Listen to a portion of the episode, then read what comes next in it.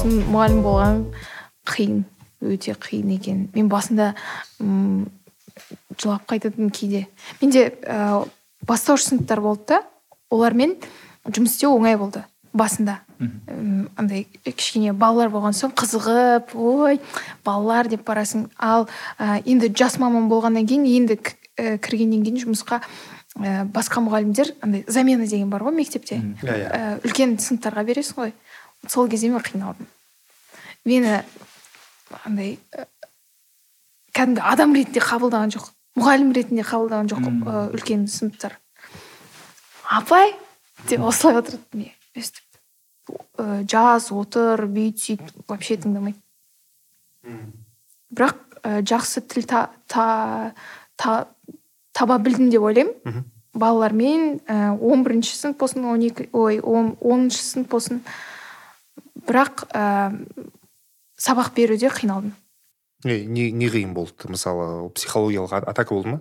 Мысалы үлкен иә мен енді түрімнен көрініп тұр ғой жас маман екенім енді универ бітіріп келгеннен кейін олар мені м, андай сыйламады иә сыйламады деп айтса болады. Енді сыйламады дегенде жаман сөз айтып ондай емес. Иә түсіндім. Қабылдаған жоқ иә, қабылдаған жоқ авторитеті жоқ иә? Иә ешқандай. А. ол біздің да қазақстандағы система иә? Солай. Алматыда иә Ә, ол? Алматыда дегенде енді бүкіл мектепте деп айта алмаймын. Алматының мен өзімнің оқыған мектебіме бардым бұрындайдағы ну басқа подкастта да айтқанмын бірақ осы жерде де айта берейін. Басында м, барған кезде ең ә, шок алғаным ә, тоғызыншы он бірінші сыныпқа сабақ берген кезде олар осылай отырды. Ештеңе қызық емес оларға. Оларды алдап алдап та андай ә, жай ғана мынау назарын өзіңе аудара алмайсың. Олардың назары вообще басқа жерде. М, сонысы қиын болды соны түсінбедім. Себебі біз ә, өзіміз тоғыз он бір оқыған кезде бізде енді ә, болады иә балалар назары басқа жерде бірақ бес алты оқушы болса да андай алдыға ұмтылып ә, сабақ оқиын көрейін білейін деген сияқты. Ә, ниетті балалар болды да бізде. Ал ана жақта м, қызық емес. Оқу оларға вообще қызық емес. Ей ананы тапсырып тапсырармын ананы бүйтермін. Қайда түсесің десең білмеймін сол. Казмпу ма казу ма деген сияқты осылай әңгіме айтады. Андай ә, қызықтыра алмайсың оларды. Сол. Қызық. Қазақстандағы түсінікті да ал мысалы ресейде қалай болды? Оқу жүйесі? Ыыы енді балалар бәр жерде бірдей дейді ғой. Бала бөлек емес қой. Ол жерде де балалар сондай. Ештеңе қызықты емес балаларға. Және айтып жатыр ғой мені қабылдамады деп. Негізі ол бала сынайды ғой. Сен жас мамансың. Иә және жаңадан келдің мектепке. Енді түрің бала секілді болып тұрған соң сынайды. Не істер екенсің деген секілді. Мысалы келе иә челлендж особенно үлкен сыныптың балалары болса сен сабаққа кірген тақтада неше түрлі жазып қойған қайтер екен деген секілді. Боғауыз неше түрлі соны ойлайсың м окей енді ол жерде ең маңыздысы өзіңді дұрыс қойып бере алу ғой. Стержень показать что у тебя есть стержень и э, границы дейді ғой. Соны көрсетсең негізі бала ары қарай түсінеді. Олар сынайды ғой вот жаңа адам вот столько могу а еще вот так сделай не істейсің маған сонысын көрсетеді әрине балалар. А, сондай болады. Енді басында. Жас қай қалада ол? Ауыл? Қала емес ауыл недельная деген. Сегіз жүз адам тұрады. Ыыы жүз елу бала оқыды. Жүз елу баланың енді ол негізі бір ауылдағы недельный емес қасында башмачкина севрюкова көп басқа одан да кішкентай ауылдар бар. Содан балалар келіп оқиды. Хрустали деген жер бар. Соны балалар автобуспенен келеміз соны сол жерде бүкілі оқиды. Сондай мектепте жұмыс істедім. Типа қалай болды мысалы қазақстаннан ну мәдени тұрғысынан сіз мысалы қазақстан адамысыз мысалы ресей деген бөтен ел ғой. Мхм, қанша иә, қанша әрине, деген әрине. тмд елдері болсақ та мысалы бөлек сорпамыз қатты тоғыса бермейді біздердің өз арамызда типа мәдени тұрғыдан не болған жоқ па сіздерде мысалы біздер ә, мұғалімнің бір қарағанымен түсініп қаласың ғой сен қазір. Тынышталу керексің. Аузыңды жаба сал мысалы да типа қазақтың Иә. апайы это прямо вот стереотип. Иә. Да, да, ол ро- ролл модел. Иә. Дәптердің ортасынан екі бет бетті людмила ал да петровна ол уже кішкене басқаша иә? Ну ну ол жағынан негізінде ә, мен түсінгенім мына постсовет адамдары деген бар ғой. Негізі совет өкіметі кезінде өзі мектеп і мәдениеті басқа болды ғой бөлек. Сол кезінен қалған адамдар бар. Солар біздің мұғалімдерге ұқсауы мүмкін сондай. Э, сол ана. Алпысқа тақаған иә олд скул вот ол кісілер сондай. Оларды сыйлау керек. Вообще без слов чтобы она не сказала это истина деген секілді ғой енді. Солай болу керек. Ал бірақ мына постсовет мұғалімі сол қалды. Жас мұғалімдерді аз көрдім. Мұғалім бармайды ресейде. Жаз жай өзімен мұғалім болып баруға. Неге бармайды? Вот э, сама по себе э, роль учителя позиция учителя в обществе. Мхм өзгерді ме? Өзгерді ғой деймін. Енді м, қазақстанда әлбетте мына жалақысын көтеріп жатыр ғой. Ә, Иә. жыл сайын көтереді. Ә, жалақы м, енді тым биік деп айтпаймын бірақ жаман емес. Иә Ә, бірақ ресей туралы айтатын болсақ онда тым төмен жалақысы. Бізден де төмен. Бізден де төмен. Иә иә бізден. бізді жамандап жатқан ғой просто иә иә түрде. салыстырм- салыстырмалы түрде төменірек иә. Ставканы айтатын болсақ иә төменірек. Және ә, мынаны да ұмытпау керек те. Мысалы мен тұрған ауылда иә промзонада қасында зауыттар көп. Завод теплица неше түрлі бар. Сол үшін мигрант көп қой олар жұмыс істеуге келеді ғой қолмен.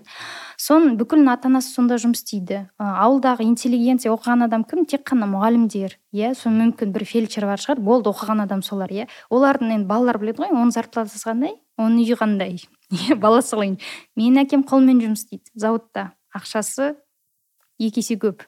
Он говорит «По- от этого вопрос зачем мне учиться и вообще учиться? Не то что быть учителем. Маған тоғыз сынып жетіп тұр деген секілді ғой. Сондай логикамен ондай жерлерде андай мұғалім болып оқу қуып ондай мәдениет тарамаған да солай. Материалдық бана байлық пен рухани байлық сияқты ғой бұл жерде мәселе иә? Иә.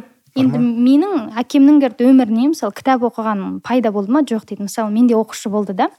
Оның мамасы осы мектепте жұмыс істеген жеті сынып қана бітірген жеті сынып ойлаңдар жеті сынып. И она нормально живет потому что қолмен жұмыс істейді. И ата ана жиналысына келеді ғой всегда айтатын сөзі сол бір андай балаңыз оқымайды көмектесіңіз деп айтамын ғой енді. Айтады мен оқыған жоқпын өліп қалған жоқпын. Классика. Өліп қалған жоқсың иә нормально живу говорит мен ақша тауып жүрмін. В чем проблема? Неге мен баламды қоймай қойдыңдар? Өстіп тиісіп деген секілді ғой. Сен мына білім мәдениеті иә. Тіпті мен қолмен жұмыс істеу жаман демеймін. Иә зауытта жұмыс істеген жаман демеймін. Ол ол туралы емес ол баланың ә, таңдауы болу керек қой. Мысалы мен мұғалім туралы да білемін ә, инженер туралы да білемін әнші туралы да білемін. Иә опция ә, альтернатива. Бірақ өзіме қатты ұнағандықтан мен зауытқа барамын.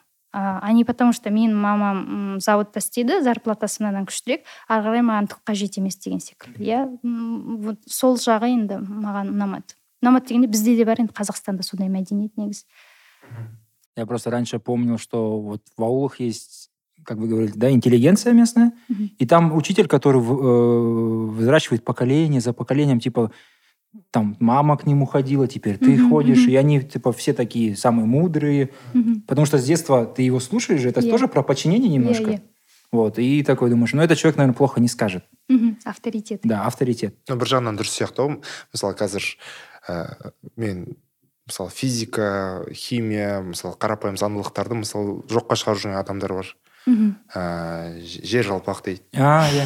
Ә, сосын не бар? Ә, анау химтрейл дейді. Жай ұшақтың ізін. Анау бізді улап жатыр дейді. Иә. Сол кезде ойлайсың мүмкін андай ғой просто бар и все мұғалімдік айтқан диктат болу керек, иә? сонікі хақ болды. Типа сөйтіп айтқым келеді еще адамдар сұрайды ғой это бала кезінде типа ой физика маған не үшін мынау уравнение маған не үшін и халық алдында хотя бы дурак болмау үшін хотя бы чтобы ты не говорил там что там гравитация деген жоқ это все америка придумала. Жоқ просто расымен сондай пікірлер жиі жиі кездесіп жатыр да қоғамда ойлап қоямын мен атыраудың мектебі жаман емес екен ғой деп. Өстіп конспирологияға сенбей жатқаныңыз ба?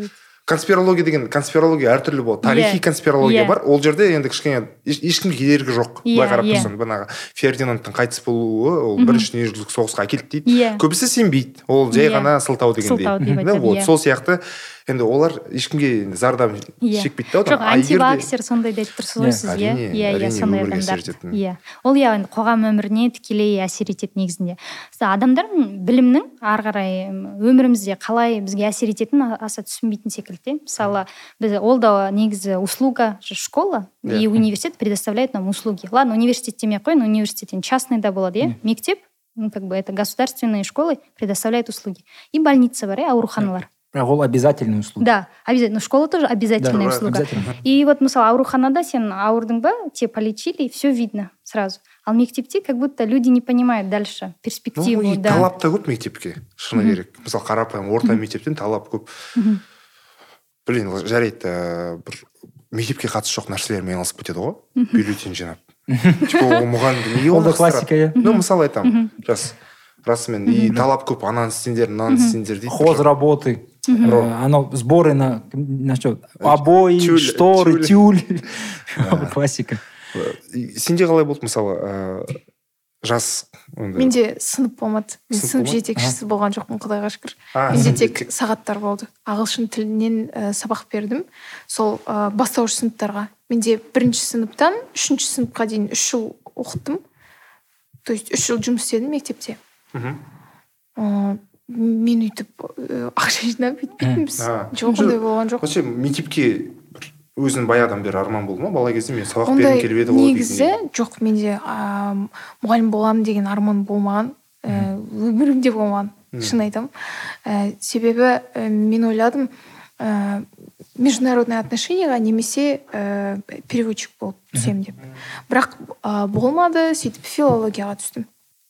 Әсіресе өзімнің оқыған мектебіме барғым келген жоқ. Себебі ә, ойладым да маған ә, мен өсе алмаймын ол жерде деп. Бірақ өте қатты қателесіппін себебі ә, мен ойлаймын осы жерде отырғаным негізі ә, тұлға болып ә, әртіс болып қалыптасқаныма мектепте жұмыс істегенім маған өте көп ә, әсер берді. Және өте көп плюстарын берді. Себебі менде ә, мен енді сынып жетекшісі болмағаннан кейін менде ә, сағаттар ғана болды. Ә, бос уақытым көп болды. Өзімнің хоббиіме мысалы арнауға. Сосын ә, мен іздене бастадым. Мен ә, бал, балалармен жұмыс істеп оқушылармен жұмыс істеп ә, мұғалімдермен де жұмыс істейсің ғой ол жерде. Ә, әсіресе өзіңді оқытқан мұғалімде, мұғалімдермен жұмыс істеген ол мүлдем басқа нәрсе. Себебі сен әлі оқушысың да оларға. Иә. Менің мұғалімдеріммен мен әлі сол мектепті бітірген игілік болып бардым. Жұмысқа кірген кезде. Андай коллега ретінде емес. Ә, сол маған көмектесті. Себебі сол мен оқытқан ә, мұғалімдер мені қайтадан сол жұмысқа оқытты получается. Мен жұмыс ә, істеп жүріп оқыдым. Десе де болады. Себебі күнде маған өздері айтатын ей кел қара көріп ал сабағыма келіп қатысатын сол үшін рахмет айтқым келеді өзімнің мұғалімдеріме. Мені оқытқан ә, оқытқаннан кейін де келіп қайтадан жұмыс істеуді үйреткен сол мұғалімдерге. Сондықтан маған ә, иә басында қиын болды бірақ өте көп ә, бір тұлға ретінде қалыптасуға ә, маған көмектесті сол мұғалімдерім. И ә, басында шынымды айтайын мен жұмысқа барғым келмейтін мектепке. Мен ойлайтынмын қалай істеймін? Мен мен мұғаліммін ғой мен біреудің баласын оқытып жатырмын. Мен қалай оқытамын аналар мені тыңдамаса деп. Сосын сөйтіп жылап жылап жүріп әйтеуір үйрендім. Ә, балалармен ә, оларды алдау керек екен. Алдау ә, жақсы жағынан яғни. ә, ойнатып деген сияқты. М, тіл таба білу керек. Содан кейін барып ә, тіл тапқаннан кейін ол саған сене бастады ғой. Мм. сосын үйрету керек. Мен мұғаліммін қара мен сенің досың емеспін мен сені ойнатуға келген жоқпын мұғаліммін деп. Одан кейін олар а о деп уже отыра бастайды да кішкене ә, тәртіпті болып. Одан кейін сен уже ә, бере бересің біліміңді. Прикольно. Как вы сказали да поставить себя сначала. Граница вот. Субординация. я не друг да я тебе не подружка бірақ Иә, бірінші мұғалім. ә, иә иә былай қарап аласың ей бізде сабақ күшті өтеді деген сияқты а, мұғалім бо- болған кезіңізде э, родители например не говорили что ай там типа Ой, ақша көп болды табасың жоқ анау мынау э, басын қатырасың постоянно что то анау этот разнарядка не разнарядка иә ондай болды а, э, мысалы ватсапқа жазады ата аналар мен сынып жетекшісі болмасам да а, бір ата ана болды өте күлкілі болды сол жағдай. Ол ә, бізде жаңа сіз айттыңыз ғой ә, әрбір мектеп әртүрлі болады себебі шоғырланған жеріне байланысты деген сияқты. Бізде военная часть болды. Сол жақта мысалы ә, сол военный частьта жұмыс істейтін адамдар және сол ата аналар сол жақтан. Кейбір ата аналар олар сменамен жұмыс істейді екен. Яғни ә, анасы ә, бір күн суткаға жұмысқа кетеді ертесі күні қайтып келеді а баласы жаңағы ағылшынды оқы дейді да ол маған айғайлайды ана ә, орыс мектебі ғой. Мен орыс мектебі мен қазақ класстарына бердім тоже. И ана кісі айғайлайды ә, мен өзім неміс тілін оқығанмын мен мынаған не үйретемін қазір қалай мен үй жұмысын жасаймын мынаумен дейді. Ә, ал мен неден келемін өзінің жұмысын айтып кетеді ә, мен суткадан келдім мен шаршап келдім деген сияқты иә. Сосын ә, басында мен енді қалай түсінбейді сабақ қой немен баласын оқығанда мен кінәлай ма деп сөйтіп түсінбейтінмін. Сосын күліп әсіресе аудиозапись жіберу керек екен. Ә, мұғалімдер мұғалім аудиозапистер сияқты ғой иә все хорошо ничего страшного. Завтра я все объясню. Деген сияқты одан кейін ана ата ана өзі тынышталды да сосын кешіріңіз деп айтты маған я просто ну пришла с работы а тут такое дейді да ә, одан кейін уже тіл табысып ата анамен де ә, баламен жұмыс ол ата анамен де жұмыс екен. Ә, мен бұл кісілерге жауап бере алу үшін мен ә, компетентный болуым керек барлық сұрақтарға деп и іздене бастадым. Содан кейін ә, олар мені ә, бір жыл деп айтайыншы иә бір жылдан кейін уже кәдімгідей еңлік еркиновна деп сөйлейтін болды. Ал оның алдында маған так деп осылай жібереді аудиозаписьтер приходит этот э, родитель суток говорит я тут пришла после работы, а тут этот present continuous нести, сразу паника начинается. В смысле герунди?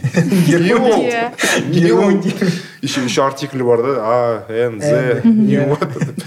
Да. Негізі мектеп ол экосистема дейміз ба то есть каждая школа уни, уникальна в этом плане в зависимости от контингента от того где это происходит в разных городах то есть білім энтузиасттары ретінде иә бізге әр мектепті жеке организм секілді қараған дұрыс деп санаймыз. Өйткені үлкен осындай теория бар да экосистема развития ребенка деп аталады. Ә, бұл теорияны енді көп зерттеп зерттеп жатыр осы білім саласындағы әртүрлі ғалымдар. Ә, мектепте енді мысалы баға бар. Және пәндер бар иә? Білім деген және бала дамуы ол тек қана пәнмен және баға және мұғаліммен бітіп қалмайды 45 бес минуттың ішінде. Ол мектепке ол қандай мектеп? Айтып жатады ғой басқада мықты мектеп мынау слабый мектеп екен деп айтады ғой енді ниш бар ғой ниш енді жай мектеп деген секілді бар иә? Ал неге ол ондай болады? Ол мектеп қай жерде тұр?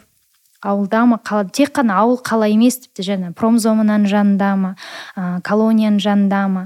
Ә, ол мектептегі мысалы ә, келіп жатқан мағлұмат қай тілде? Бәріміз білеміз қазақ тіліндегі мағлұмат аз мысалы да ол ол да әсер етеді. Ә, интернет бар ма? Жоқ па? Ә, ол жерге жолдар үлкен қалалардың жолдар бар ма? Жоқ па? Иә? Қасындағы жұмыс орындары қандай?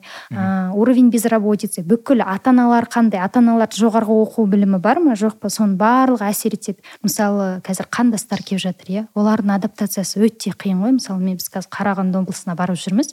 Андай мысалы біз дегенде кім? Тичфо казахстан ұйымымен.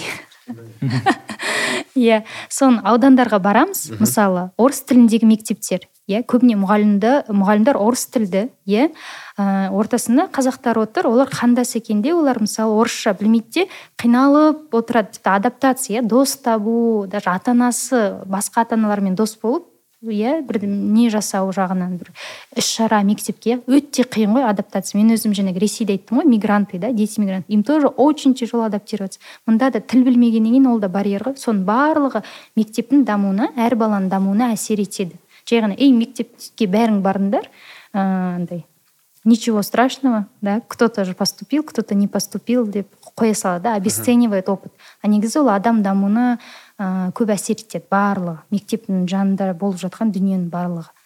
Сол. А сонда ауылға барасыздар? Сонда?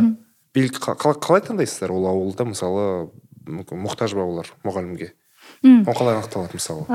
Иә біз мектептерде әрине в первую очередь мысалы мектептерде вакансия болу керек иә ашық вакансия. Орын біз біз үшін жаңа орын ашып бер деп айтпаймыз. Мысалы мектепте ағылшын мұғалімі жоқ. Олар бізге прям список тізім жасап жібереді де біздің мектепте осыншама ағылшын мұғалімі жоқ математика мұғалімі жоқ. Біздің қатысушылар тек қана ашық вакансияларға барады иә. Ал енді мектептің өзін біз қалай таңдаймыз иә? Ол мектептегі біз жаңағы балалардың өмірлік тәжірибесіне қараймыз. Мысалы асп ала ма алмай ма? Иә ол жаңағы социально экономическое yeah. положение. Өздерінің жаңағы қандастар бар ма жоқ па? Қасында мысалы промзона ма зауыт па не тұр? Ол қалай әсер етеді? Балалар тоғызыншы сыныптан кейін университетке бара ма әлде бармай ма білім сапасы қандай? Иә? Ә, соған қараймыз. Сложный социальный контекст успеваемость детей ә, вакансий әлбетте және мектеп бір өзгерістерге ашық болу керек. Администрация бізге ашық болғаны жөн өйткені біз бірінші жыл барып отырмыз ғой. Ә, біздің қатысушыларға да бізге де бір ә, кіріп кетіп ә, жобамызды бастап оларды адаптация дейді ғой. Негізі жас мамандардың адаптациясы деген ол не үлкен ә, сұрақ. Көбі шыдамай кетіп жатады ғой мұғалімдіктен негізінде иә мұғалімдіктен кетіп жатады сондықтан ол өзгеріске ашық жаңа басқа профессиядан келген мамандарды қабылдауға дайын администрация болу керек. Білсеңіздер в целом бізде қазақстанда енді тапшылық бар дефицит неге? Өйткені ә, в целом енді қазақстанда бейби бум. Иә білесіздер балалар демография бізде геометрическая прогрессиямен өсіп келеді тура. з з классына дейін барған. Иә? Үшінші з үшінші з классы үшінші е ж классы біз үшінші е классы бірінші ц астанада по астанада біз ц ма көрдік қосшы деген жерде. Иә қосшыда деп айтып жатқан іздеп жүр андай табличканы іліп қойған қолына. Ц мында келіңдер. иә рас бала саны көп. А, мектеп салу керек. Ал ол мектепте кім істейді? Енді мұғалім керек қой. Иә әрине иә ол окей стены есть а кто там работать будет? Окей там парты есть да? А кто работать будет? Дефицит кадров бар қазақстанда мұғалім саны өте аз. Негізінде. Немесе педагогикалық институттарды университеттерді бітіргеннен кейін кейбіреулер жас мамандар негізі ол да адаптация туралы ғой ә, бір жылдан бес жылға дейін мерзімде кетіп қалуы мүмкін. Өйткені что нет сопровождения да нет возможно вот именно вопрос адаптации да. Ол сопровождение дегенде менеджер керек па бөлек? Мұғалім жұмыс мектепке келген кезде бір мұғалімді тағайындайды саған. Наставник деп наставник деп. окей. Ол ә, ауысып кетуі мүмкін бірақ ә, менде мысалы болды. Ә, екінші жылы басқа апайды қойды бірақ ә, мен өзім өзіме сабақ берген апайым бәрібір маған қарап жүрді. Оған айтпаса да. Бірақ адам ә, мұғалімде наставник болады. Мысалы мен ә, кәдімгі өзім коллегам ә, толғанай деген менен кіші ол. Екі мың бір ма сондай. Ода класс бар. Ал ә, орыс классы жетінші ма сегізінші сынып па ә, жақында сонымен сөйлестім. Ә, ол ә, именно сегізінші жетінші сыныпта ана балалардың несі басталады ғой подростковый ә, жаңағы естіген әңгімелері енді ужасно. Ол өзі мысалы жас маман ғой анау балалармен жұмыс істеу мен қашып кетер едім мысалы. Мен мен істей алмас едім. Енді ол орыс сыныбы болғандықтан бізде кішкене ә, бұрындайда енді бар сондай шоғырланған жерлер кішкене благополучный семьялар дейді ғой сол сияқты. Вообще айырмашылық бар ма? Орыс қазақ сыныбымен? Екеуіне сабақ бердің ғой сен бар бар бар. Қай жағынан? Қазақ сыныбында андай не бар? Балалар осылай отырады. Кішкене қорқып апай апай апай. Апай деген сияқты. Ал орыс сыныбында балалар ашық. Оларға сабақ ұнамаса мне не нравится скучно дейді. Я это не буду писать Дизлайк. я могу это дома написать? Осылай сөйлеседі мұғаліммен осылай сөйлеседі. Зачем? Зачем мне учить английский? деп осылай прям. Қазақ қазақ бала қазақ сыныбындағы бала ол оқығысы келмесе де ол өйтіп айтпайды. Ол либо осылай отырады көзін бақырайды. Деп екі сағат жазып деген сияқты. Ә, қазақ сыныбының балалары түрлерінен көрініп тұрады. Сен оларға ұрса аласың деген түрші андай иә. Олар қорқып отырады мысалы. бір жиналып қалады. Бірақ ол өтірік қорқу да ол сыйлау емес ол қорқу. Ал орыс сыныбында бәрі ашық. Олар айта алады. Ұнамайды ұнайды. Ә, маған басқаша үйрет деген сияқты. И жақсы бір жағынан да? Иә сен ә, ана балаға бір тапсырма беріп қоясың да мысалы ә, жақсы оқитын балаға қызық емес болса оған дополнительный тапсырма бересің.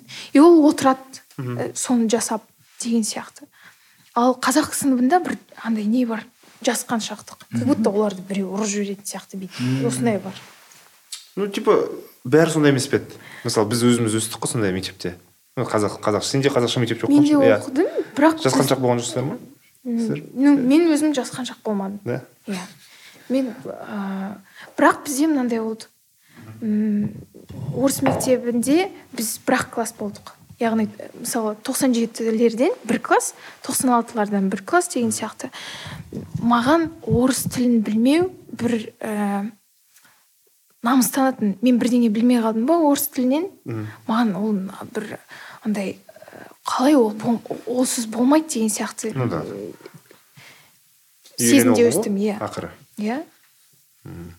Әлі күнге дейін мысалы е- енді енді ғой мен түсініп көзім ашылып көкірегім ояу болып кішкене қазақ екенімді қазақ тілін ә, дамыту керек екенімді түсін- түсінгенім осы мектепте жұмыс істеп жүріп.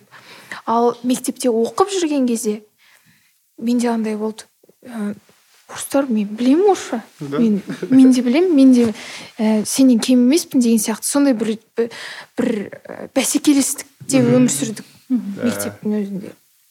Жиі естимін ііі сенің есіміңді. Молданазар сынайчуанды типа қазақ тілін үйренгім келетін себебі деп осы әншілер деп. Сол жай к сведению. Орысша соңында Кстати, вот есть же риски, да? А, Вы говорите, кто-то там не слушает, говорит прямо, там одноразку при этом курит, не нравятся мне твои уроки. Оно в разных э, школах, в разных регионах, наверное, много рисков. Где-то есть религиозные риски, например, да? Где-то там девушка уже хочет покрыться, и там начинаются конфликты. да А, Где-то есть там криминальные какие-то. В любом Да. случае, в неблагополучных рай- районах или там областях всегда есть вот этот габитус, поборы да? бар кейбір А, аудандарда по- поборы деген греф па?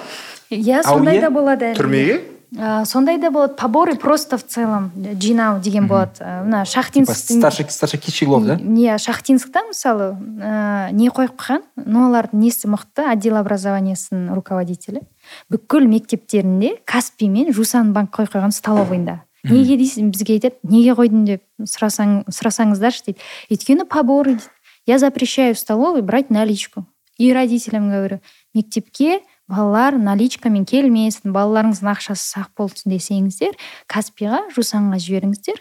Столовыйда тек қана картамен қабылдайды. Ол кісі өстіп астанаға келген айтқан маған осыншама бала, балаларға карта ашыңыз мне нужно искоренить поборы Как будто перевод жоқ дейсің. Не, да.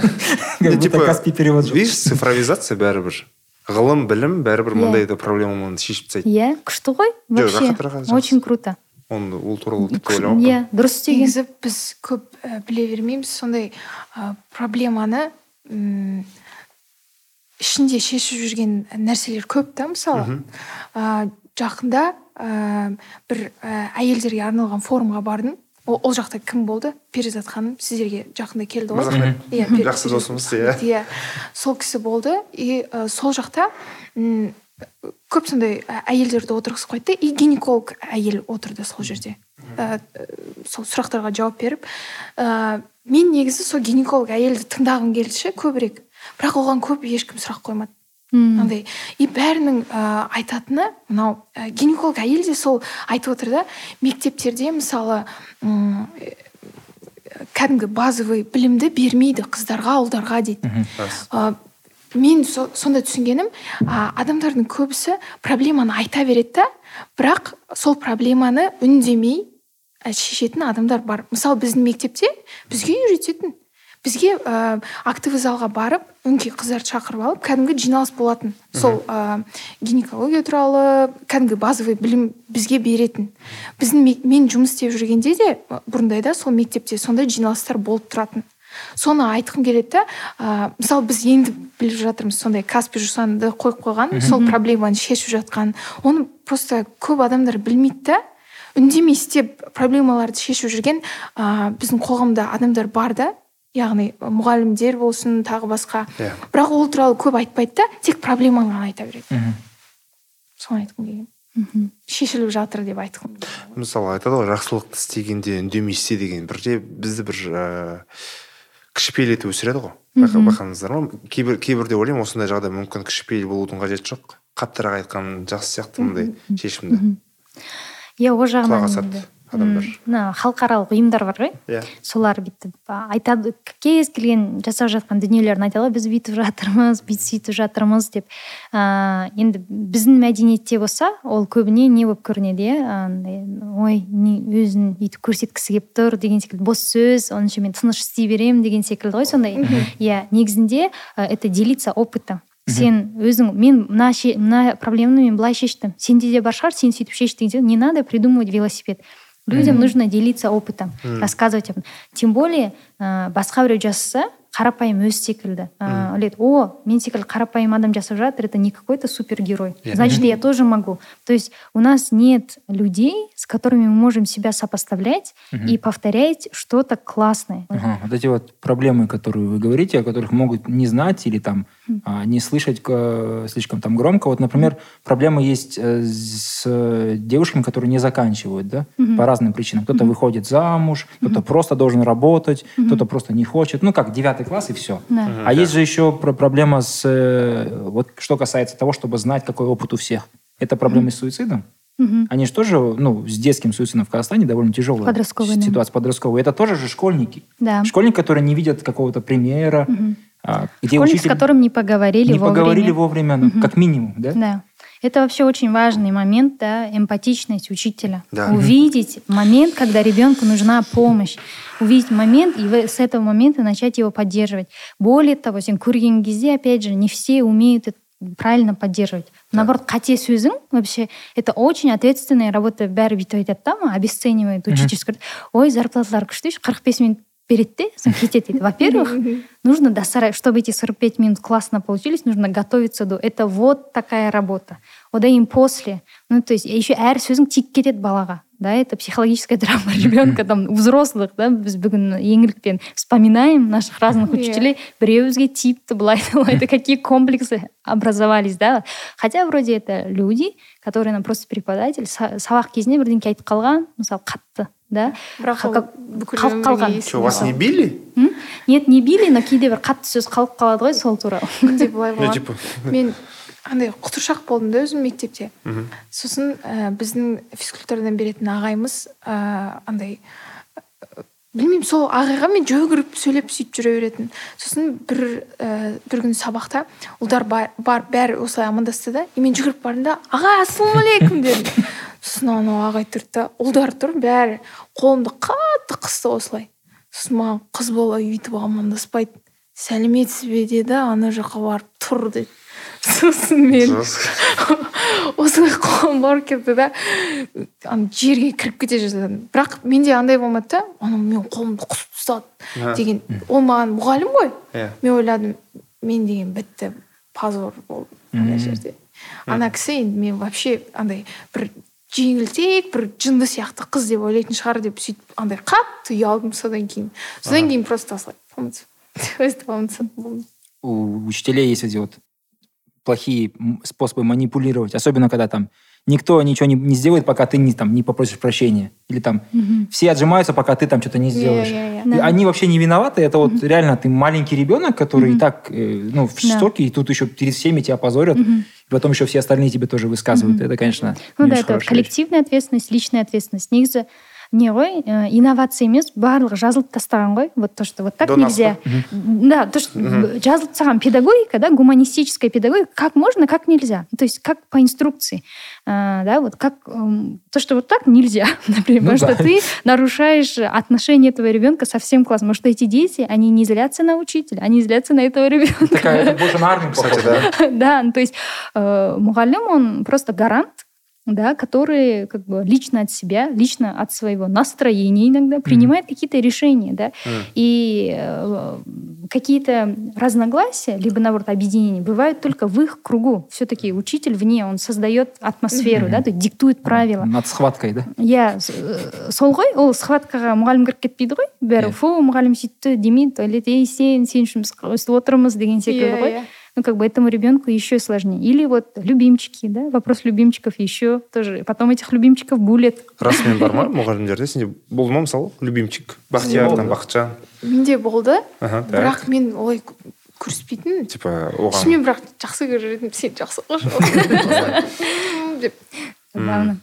мені тәрбиелеп тастады мен волонтер болдым ғой сол кезде м, ба- балалар үйінде көп жеті жеті жылдай балалармен айналыстым с детьми и выпускниками детских домов и бізде жестко болатын фондта этикасы прям айтатын ну вы должны свое мышление поменять и айтатын у детей могут быть любимчики среди вас у вас вы не имеете права иметь любимчиков кто вы такие чтобы иметь любимчиков и все у меня мен студент кезімде волонтерила и я знала бала деген бір дети просто бывают разные біреумен кейде тіл табыса аласың біреумен ну, Мхм. не общий и все но дети все дети да. У детей ну как бы есть сложности но это не сложные дети. Клише балаға Мм. клише қойма типа мынау жаман бала жақсы бала ондай бала емес все дети ну как бы разные просто и все нет ненормальных и нормальных детей. Все дети нормальные.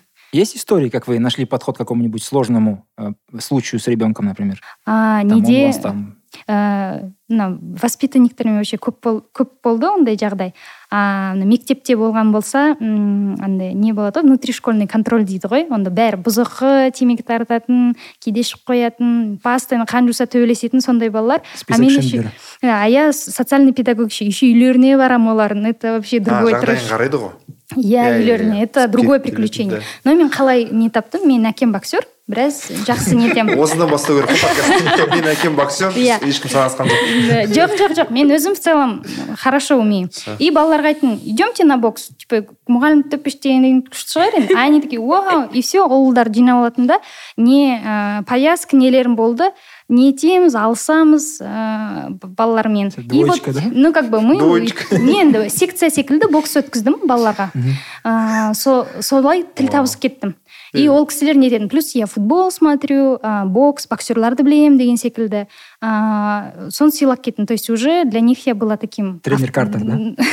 Картер, да. и нелер бұзық балалар мен- мені нететін санасатын Мм. мен как то потому что по любому өте қиын мен бүгін бүйтіп айтып тоже еңлікке айтып отырамын мысалы біздің мектепте керемет мұғалім бар рамиль равильевич деген менімен бірге бағдырым очень интеллигентный мужчина который балалармен сіз деп сөйлеседі бәрімен.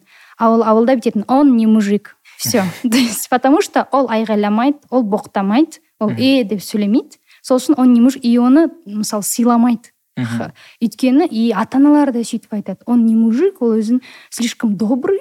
Еркек ондай болмайды еркек деген стулды бір қойып е деп өйстіп отырғызу керек балаларын бүйтіп ұстап алып вот идеальный мұғалімді алайықшы педагог. Ондай адам енді идеальный адам жоқ бұл жерде мінсіз қандай қа- қасиеттері болу керек деп ойлайсыздар идеальный мұғалімнің ба? Иә мысалы сабырлық сабырлық иә иә сосын м, тәртіп болу керек. Тәртіпсіз білім бере алмайсың. Тәртіпсіз э, даже сөз бар ғой. Ә, қателеспесем ахмет байтұрсыновтікі либо қателессем енді қателестім тәртіпсіз берген білім ол адамзатқа ә,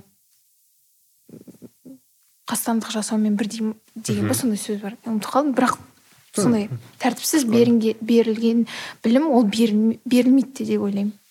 Сонда тәртіпті тәртіпті сабырлы. сабырлы. М, тәртіпті дегенде тәртіпті емес тәртіп жасай алатын. Сосын мейірімді? мейірімді мейірімді иә мейірімді болсын бірақ ә, қатты көрсетіп керек емес деп ойлаймын мейірімді.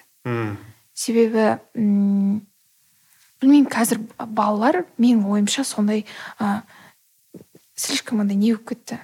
Неженка болып кетті енді ол- олай айтуға болмайтын шығар мұғалім бола тұра ну то есть бұрынғы мұғаліммін ғой қазір айтуға болатын шығар андай білмеймін олар ә, неге жақын депрессияға жақын андай мені ұрысты это қазір әсіресе бәрі прозрачно и бәрі ә, оларға да бәрі көрініп тұр ғой. То есть сен мені өйтіп ұрса алмайсың ә, сен менің ә, жеке шекарама кіріп бара жатырсыз олай сөйлеуге сіздің хақыңыз жоқ деген сияқты. Бізге бұрында күштілеп тұрып тәртіпті бір ә, немесе жиналыс ашып болсын бір рет айтады. Болып сен түсінесің өзің кінәңді. Қазіргі ә, балаларға сосын жасөспірімдерге кінәсін түсіну қиынырақ сияқты. Себебі бүйтіп тастаған ата анасы үйде ойбай оның ә, көңіліне де кетпесін дейді. Мына жақта мұғалім жоқ мен нені сақтауым керек тәртіп сақтауым керек деген сияқты. Кішкене пожестче керек деп ойлаймын. Себебі ә, білімді сен мұғалім ретінде біз міндетті емеспіз балаға ұнауға. Ну, то есть ол мені жек көрсін бірақ сабағымды оқыса мен сонда жеңдім. Себебі мен оған білім беріп жатырмын. Ол ә, қазір жек көруі мүмкін. Кейін ол білімді ол ә, қай жерге ә, бар бармасын ә, қолданған кезде ә, анау жақсы оқытыпты ғой негізі деген сияқты сондай айтуы мүмкін. Біз мұғалім ретінде балаға ә, балаға ұнауымыз ұнамауымыз міндетті емес деп ойлаймын. Біз біздің міндетіміз дұрыс білім беру. Егер ол менің сабағымды біліп тұрса бірақ мен жек көріп тұрса осы біреудің қылықтары ұнамайды деп. Ол ә, маған ә, минус емес деп ойлаймын.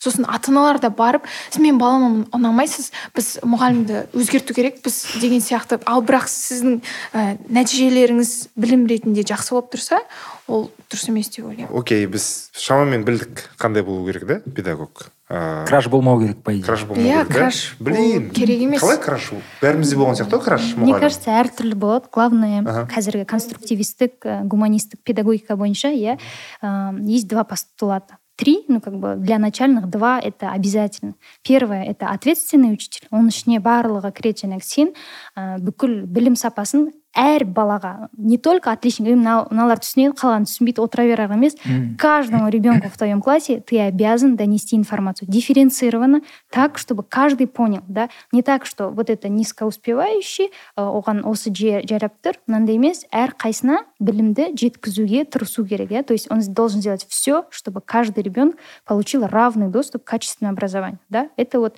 заңда жазылған екіншісі тоже заң бойынша это безопасность то есть психологиялық тұрғыдан да физи- ну, и с физической стороны а, он не имеет права да, м, ребенку какие-то вот э, именно травмы А, оставлять. воздействовать на него да Да, воздействовать, э, то есть манипуляция это тоже психологическая травма, да, негізінде. Получается безопасность и ответственность. Это вот два больших постулата, на которых педагогика стоит.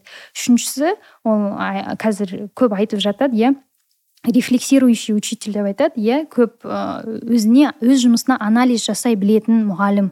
то есть сейчас вы вот именно таких людей ищете на вашу программу можно о программе немножко узнать Да, в чем, в чем смысл там вообще Я могу рассказать. Она- Ага. Программа называется Teach for Kazakhstan. Это Мгм. общественный фонд, то есть это проект такой общественный, гражданский, да. А, Он набирает людей из других профессий, не педагогических, но из педагогических тоже могут подаваться, да. Мы их отбираем, то есть четыре этапа отбора они должны пройти. И после этого они проходят педагогическую переподготовку, то есть мы их обучаем, и после этого они трудоустраиваются на два года именно в те школы, которые являются нашими партнерами. Да? А, как вот по какому принципу мы выбираем школы, я уже говорила, да, именно в эти школы, на вакантные места, эти люди должны а, поехать вот, работать на два года. В течение этих двух лет мы их сопровождаем, то есть у них образовательная поддержка будет, у них коучинговая поддержка будет, да, а, стипендиальная поддержка будет, вс- вся коммуникация с, со школы, мы во всем этом помогаем вообще, где они будут жить, да, например, помогаем искать жилье. То есть полное сопровождение от нас от и до будет. Кого же мы ожидаем, да? Вот только что я говорила, да. а, плюс еще очень важно это служение, да, служение обществу, потому что мы хотим, чтобы они были не просто учителями, мы хотим, чтобы это были люди, которые, приехав, смогут сделать это село или город, то есть школу в этом селе или городе, э, социально-культурным центром, местом притяжения чтобы ребенок вообще хотел возвращаться в школу. Мектепке қуанып келіп о осы мектепте осы пәнді ұнайды оқығым келеді. Немесе о мен осы жобаға қатысқым келеді иә. Наши учителя это не просто 45 минут да сабағын беріп кетіп қалды деп айтып жатады ғой мұғалімдер туралы. Біз біздің қатысушыларға жобалар жасауға көмектесеміз. Немесе жаңа дополнительное образование дейді соны жүргізуге өйткені кейбір жерде ондай мүмкіндіктер жоқ қой. Мысалы нету кружков нету секций нету кино да а, нету театров да.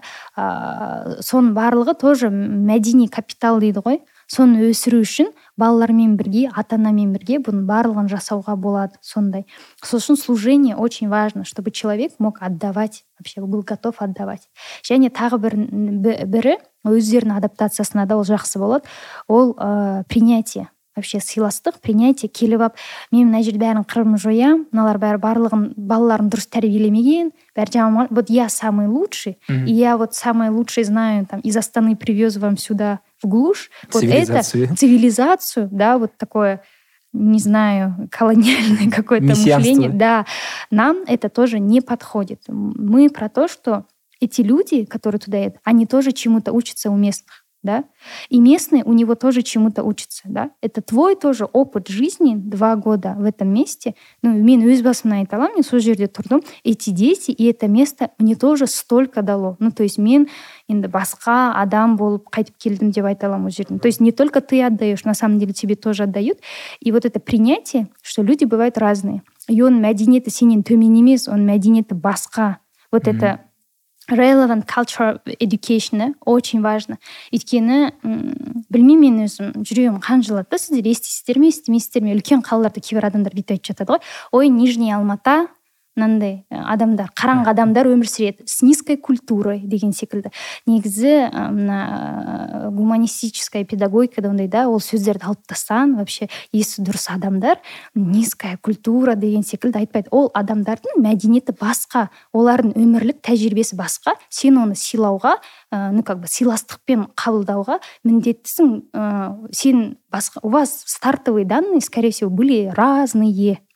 И бүйтіп менсінбеушілік значит это не проблема в этих людях проблема здесь у тебя эти люди нам тоже не подходят вот өйткені өздерінің адаптациясына да қиын және олар сол жерге келіп проблема жасауы мүмкін де вот сондай адамдар ә, болу керек өте жанашыр неравнодушный да еще то есть вот ә, болу керек но с другой стороны еще зрелость негізінде керек кейбір адамдар жанып тұрады да жанып Зрелость. кетеді өздері өздері жанып кетеді иә то есть у них э, ожидания могут быть другие Келіп алып всех спасу деп қалуы мүмкін либо слишком кошмарно бүкілін елестетіп алады да келеді де и мында бәрі нормально екен ғой никого не надо спасать да?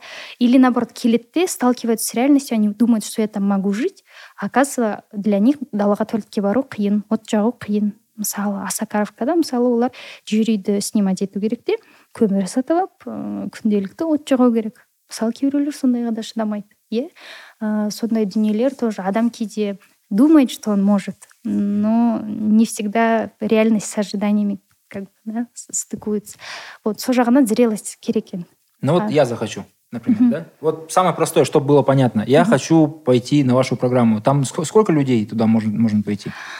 А, осы жылы ә, Иә. елу адам. Елу адам. елу адам жібермекшіміз бір облысқа қарағанды облысына. Иә елу адам. Келесі жылдан бастап ары қарай әрине біз көбейтпекшіміз мысалы жетпіс бес адам басқа облыстарға да шығып енді пилот болған соң бір жерде көрмекшіміз де. Ә, бергіңіз келсе мысалы қазір ә, ә, бірінші кезең болып жатыр да это онлайн анкета өтінім толтыру керек. Ішінде эссе жазасыз әртүрлі кейстер шығарасыз өзіңіздің тәжірибеңіз туралы барлығын толтырып жібересіз. Оны асессорлар тексерушілер қарап шығады да оқиды. Да балдарыңызды нетеді содан соң бірінші ә, кезеңнен екінші кезеңге өтесіз. Екінші кезеңде онлайн интервью өту керек. Одан өтсеңіз үшінші кезеңге өтесіз. Бәрі кейбіреулер айтып жатады ойбай не деген көп кезең деп үшінші кезеңде мысалы ол уже не очно да сен келу керексің де ол жерде демо сабағыңды көрсету керексің. Әртүрлі стрессовый групповой заданиялар болады мысалы иә? Сонда өзіңді көрсете білу керексің иә? Бәрі иә? Ау ә, жоқ мынау пока отбор ғана. тек Мгм. қана Са- а, сду да сабақ өтеді сабақ жағынан А, иә ал мына кезде енді стрессоустойчивость кстати это тоже очень важно стрессоустойчивым нужно быть и с детьми и с родителями ситуациями которые там могут случиться да вообще семьямен өйткені сен өзің жалғыз көшуің мүмкін иә мысалы и осы үшінші кезеңнен өтсең төртінші кезеңде сіздердің білім пән бойынша білімдеріңізді тексереді Мгм. енді мысалы сіз физик ядерщиксіз иә соны физика пән мұғалімі болып ә, қайта даярлауды өткім келеді десеңіз иә енді мықты білетін шығарсыз физиканы сонда да біз оны тексеру керекпіз. Пән сухо школьная программа. Насколько хорошо ты знаешь школьную программу. И соны тек соны өткен адамдар ғана сүзіліп төртінші этаптан солар ғана біздің қайта даярлау программасына түседі. Және олар үш жарым ай төрт айдай оқу керек еще. Жаз бойы. Мамырдан бастап ә, тамыз айына дейін оқу керек. Сабақ. Иә сабақ. сосын тамызда көше бастайды енді ауылдарға қалаларға Быть просто там учителем в школе. иә При- и- Получать зарплату, да? да мектептен зарплата мектеппен прям трудовой договорға отырасыздар Мгм. То есть сіздерде шарт болады мектеппен жеке шарт біздің ә, бағдарламамен жеке шарт И- екі шарт болады сіздердің қолдарыңызда екі жылға Мгм. А А- с- вы говорите стипендия. Потому что я не знаю, я, например, э, хотел бы поехать, может быть, но на зарплату учителя жить в осакаровке ну тяжеловато наверное будет. Мхм Типа, бізде стипендия бар үш жүз мың теңге төлейді ол стипендияны ы, разово?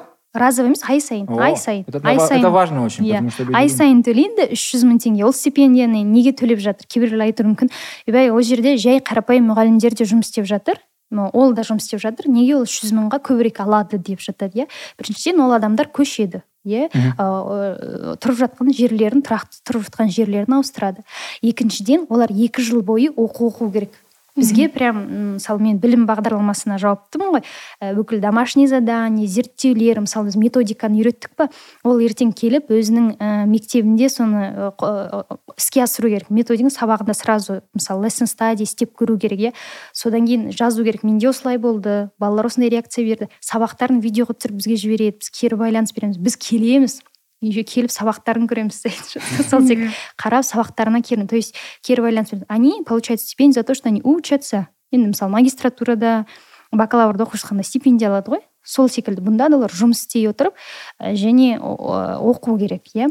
Және де ә, тек қана сабақ бермей жобалар жасау керек. Айтып жатқандай иә. Әртүрлі мектептің территориясында жобалар жасау керек. Мысалы вот мен ә, мен өз мектебімде выставка жасадым там кейін әртүрлі сондай дүниелер иә ә, театрмен айналыстық деген секілді. Ол да осы мектепке не қажет? Опять же по потребностям. Очень важно. Ойбай мен осыны қалап едім? Экологический нені? Деп ауылда істеп ешкімге не интересно да? Так тоже нельзя. Балалар нені қалайды? Қоғам нені қалайды? Соған қарай эмпатичный болу керек қой сен адамдарды сезе білу керексің де. Ол жағы өте маңызды Мгм. сондай клип гэллоп тест бар ғой соны тапсырғанмын сол жерде бірінші орын эмпат эмпатия болып тұр а. Негізі мен сосын разбор жасап көрдік э, қыздармен. Ә, маған менің ә, именно галлоп тестін ә, мұғалім болуға жарап тұр екен. Ну то есть сен жақсы мұғалім бола аласың деп ән айтып кеттім жоқ мүмкін мен қайтып келермін. Опа. бірақ ә, қайтып кел- кел- келмес бұрын мен барып оқығым келеді. Кішкене. Біздің бағдарламаға келіңіз иә көру керек. В общем soft skills керек мұғалімге. Именно soft skills өте маңызды иә? Иә. Сол кезде. Егер ағылшын тілі емес ә, егер сіз мысалы некомплектный ә, мектепте жұмыс жаса- жасайтын бос- болсаңыз қандай пән ағылшынша басқа алатын болсаңыз мысалы? Ағылшыннан басқа Иә. ағылшыннан басқа? Иә. м, қазақ тілі мен әдебиет шығар. Себебі мектепте де жақсы оқыдым. Сосын ә, менің ә, қазақ тілінен және әдебиеттен беретін өзіміздің сынып жетекшіміз болды. Екі апай болды бізде. Екі мұғалім. Олар ауысып тұрды бірақ екеуі де күшті ә, білім берді деп айта аламын.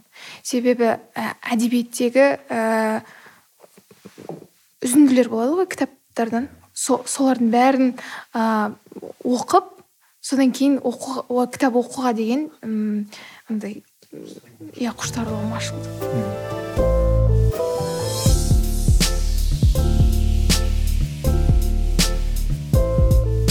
кстати про вот эти вещи которые связаны с э, литературой или же с музыкой у у вас был проект вы куда-то ездили да вот этот біркем дүние клип там как будто вы выезжаете и там актовый А, зал ол, это ә, кім ол кукамен кукамен иә ол жалаңаш ауылында Аха. ол балаларды ә, бір апта ма ек- он күн ба үйретті клип қалай түсіру керек Мгм. режиссураға раскадровка сөйтіп ә, соңғы екі күн бұрын а бір күн бұрын біз бардық.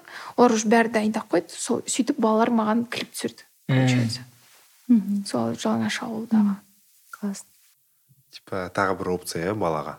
Мхм. типа сен де клипмейкер бола аласың деген. Немесе әнші. Олар кәдімгідей орындықта отырды андай режиссер деген мысалы. Көрдің бе? Не верю ма не верю? Станиславский сияқты да, я не верю вам, Иә. твоей игре деген.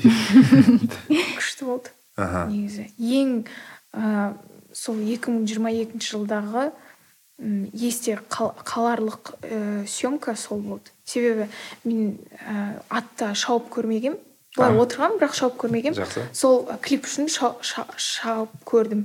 Мені үйретті еще. Барған кезде ә, бір күн бұрын бардық біз. Ә, ары бері жүріп үйретті бірақ мен қорықтым да. Сосын ертесі күні сол жақтағы жүрген атын ұмытып қалдым дидар ма? Дидар кажется. Сол айт тура ей сенің клипің ғой? Сен үшін жасалды ғой бұның бәрі? Да. Үйренсей деді да отырғызды да сосын анау алдады еще мені. Қазір кішкене ары бері жүріп келесің деп иә жақсы мұғалім. Алдады сөйтіп жаңағы ә, атты алып алды да мына несін? Кісен?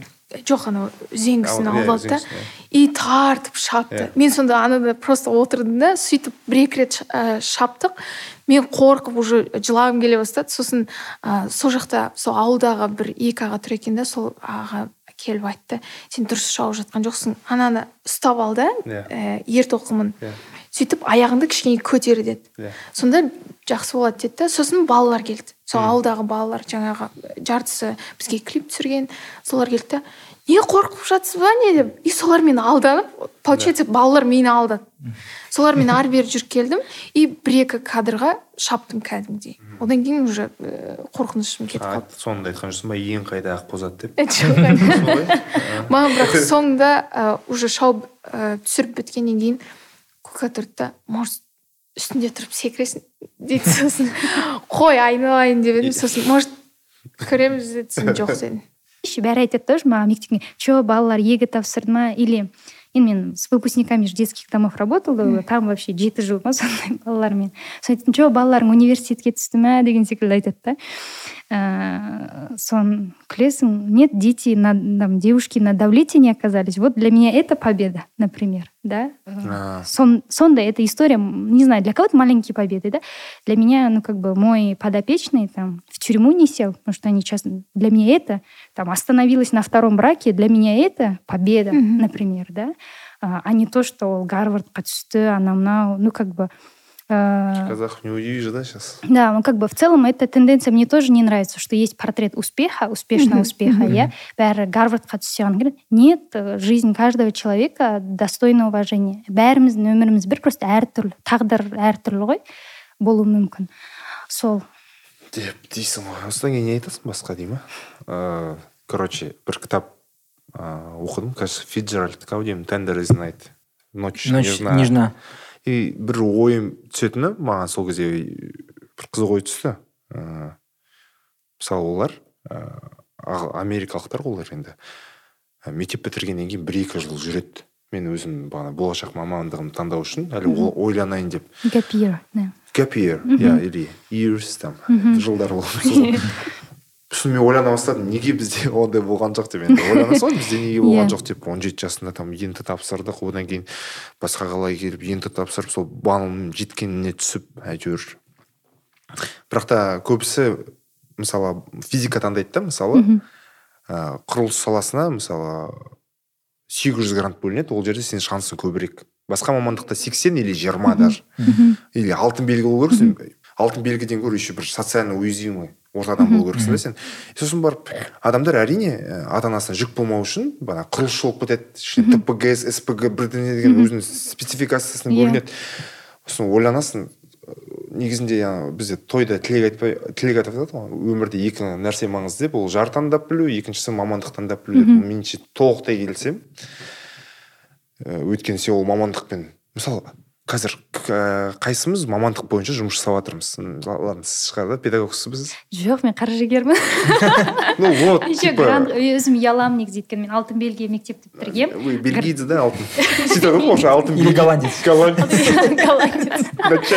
Иә соны қара еще жаңағы экономика факультетіне грантқа түстім де соны ойлаймын өте қымбат оқу. Қасымдағы почти барлығы платно оқып жатты да бәленбай ақша төлеп.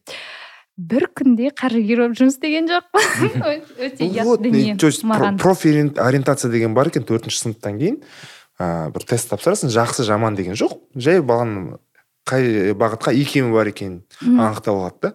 Меніңше өте керек нәрсе. Мысалы мен қазір ойлап отырмын мен мысалы халықаралық қатынастарға түспеймін мен шығыстанушымын араб араб тілі маманымын ә, мен мысалы маркетингқа түсер едім себебі өзіме жарнама затты сатып білу оны жарнама жасау өзіме ұнайды мысалы. Қазір түсініп отырмын да мен. Отыздан астық қасқа әбден не істегеннен кейін. Вот. Сондықтан да осындай бір ой келді да ана кітап оқып жатқанда неліктен бізде асығыс бар. Мхм, мысалы мамандық таңдауға мхм, неге біздер мысалы саналы түрде, түр, түрде келмейміз? Мхм, мысалы арсен сенде болды ма сондай гэп деген жоқ менде болған жоқ. Бірден пол сенде қалай чемодан вокзал польша да сенде? Иә дәл солай. Польшаның түлегісің ғой қай мамандық бойынша? Ыыы халықаралық сауда. Сауда да? Иә. Айналыстың ба сонымен? Вот расымен. Кішігірім at some point. Иә. Иә былай қарап. Жоқ бір жыл бір жылда бір логистический ты удивил свой университет по идее. Андай соғады ғой олар анда норматив жасау керек қой университет соғады сен мамандық бойынша жасап жатрсың справка Иә, келтіреді иә. иә иә. Вау таңқалады бәрі. Қызық. Сол сондай ой келді. Білмеймін қосарларың болса қазір мектепте профориентация деген қосып жатыр. Профорен более того профориентатор деген позиция болады деген секілді алайда оған оқып бітіріп жатқан мамандар жоқ әлі иә? Там курс повышения квалификации болсын переквалификация. Негізінде өте қажетті дүние. Мектепте балаларға қажет. Және тек қана мысалы тест э, тұрғыда немесе қай мамандық саған келеді келмейді деген это же немножко ограничивающий фактор. Енді мен педагог ретінде верю что у каждого ребенка есть потенциал. Типа мынау гуманитарий мынау мынандай дегенге сенетін адам емеспін иә әр адам өзі не қалайды сол жағын с- сколько істей сол дұрыс гуманитарий технарь деп бөлу маған сол Э, қызық. жоқ ол негізінде дұрыс дүние емес Э, Вот. вот есть э, потенциал человека да а, вот я говорила есть различные факторы да негізі бір нәрсені ұмытпау керек те человек не заканчивается там где его тело да на человека влияет огромное количество факторов человек это не только ты это твои родители вот все о чем я ранее Бэкграунд. говорила я бүкіл и человек Капитал. более хрупкое существо чем мы предполагаем эй сила воли все в твоих руках М. очень красиво, классно. Я тоже за то, чтобы люди были ответственными, но у нас разные стартовые точки у всех, и это очень сильно влияет. Но у всех есть потенциал добежать. Ну, как бы. ну да да. А, но если ты хочешь туда добежать, ну, то есть, возможно, мы можем бежать в разные стороны, это тоже нормально. Кто-то бежит к Гарварду, а кто-то бежит, ну, как бы, сельское хозяйство. Но екеуінде өмірі выборы од- одинаково ценные. И, возможно, вот про это нельзя забывать. Не так, что Гарвард это успех, колледж это не Успех успех. это Или счастье. либо это жеткілікті а мынау енді басқа адамдарға типа выше головы не прыгнешь это Мгм. тоже как бы очень не знаю маған жақын дүние емес не, экс- не инклюзивно иә да это еще немножко уничижает тех людей да которые э, мысалы жай бұған жетіп тұр колледж енді бұның несі сол дейді ғой Мгм. как бы м, М, тоже. бұ- мұндай оқиға бар мысалы менде сыныпта бір бала болды а екі бала болды. Соларға рұқсат етілді андай бар ғой. Мұғалім негласный правило дейді ғой. Ол балалар мазмұнын айтып бере алмайтын тақтаның алдына шығып. мысалы әдебиеттен сабақ берді. И оларға тек қана сол екеуіне рұқсат берді. Мгм, ә, көшіріп жазып келу. Себебі сен көшіргенде бә- бәрібір миыңда қалады бір нәрсе. иә, келеді үш қойып береді үйіне басады мәз. Мгм, басады деген кетіп қалады деген сөз бізде. Иә, иә. Ә, енді уақыт өтті қанша мен мектеп бітіргеніме 15 жыл болды. Мгм, Ә, и қазір қарайсың ғой енді кім немен айналысып жатыр деп. Сол балалар точнее соның біреуі екіншісін білмеймін қайда екен қазір ә, жақсы кәсіпкер. Вообще пайдаға асқан жоқ негізінде пайдаға асқан жоқ дегенде өзін тауып алды қуанып жүргенім типа өзін тапты кәсіпкер өте мгм, ә, жалақысы бәрі дұрыс вообще өте керемет табысы. И қуанып қаласың кәдімгідей соларды ойлап. Мгм. сонда ә, мектептегі ана төрт бес деген сонда это просто кли- школьное клеймо ну как болуы содан ар- арылуға келе жатырмыз ба біздер? Бағадан қалай ойлайсыз? Ну, қазір негізі бізде біраз баға басқаша ғой критериальное оценивание иә то есть дифференциация басқа сіз мүмкін енді көрген шығарсыз иә иә иә ба- ба- басқаша біраз. Енді как бы это баллдың өзі де андай мысалы он он мен тоғыз балл ол бес иә иә а иә сегіз бен В любом жеті ол случае. төрт деген Иә, сияқты бәрібір бар Это, конечно, более прозрачно секілді, өйткені вот смотрите, приведу пример, да. М, Вот есть ребенок, который пишет диктант, да. Он в одном диктанте допускает примерно 25 ошибок. Это два. А, И ты с ним поработала, и он теперь допускает 15 ошибок. Э, Уже прогресс. Крутой же прогресс, тоже но два, это да? уже тоже два. хороший хороший Да?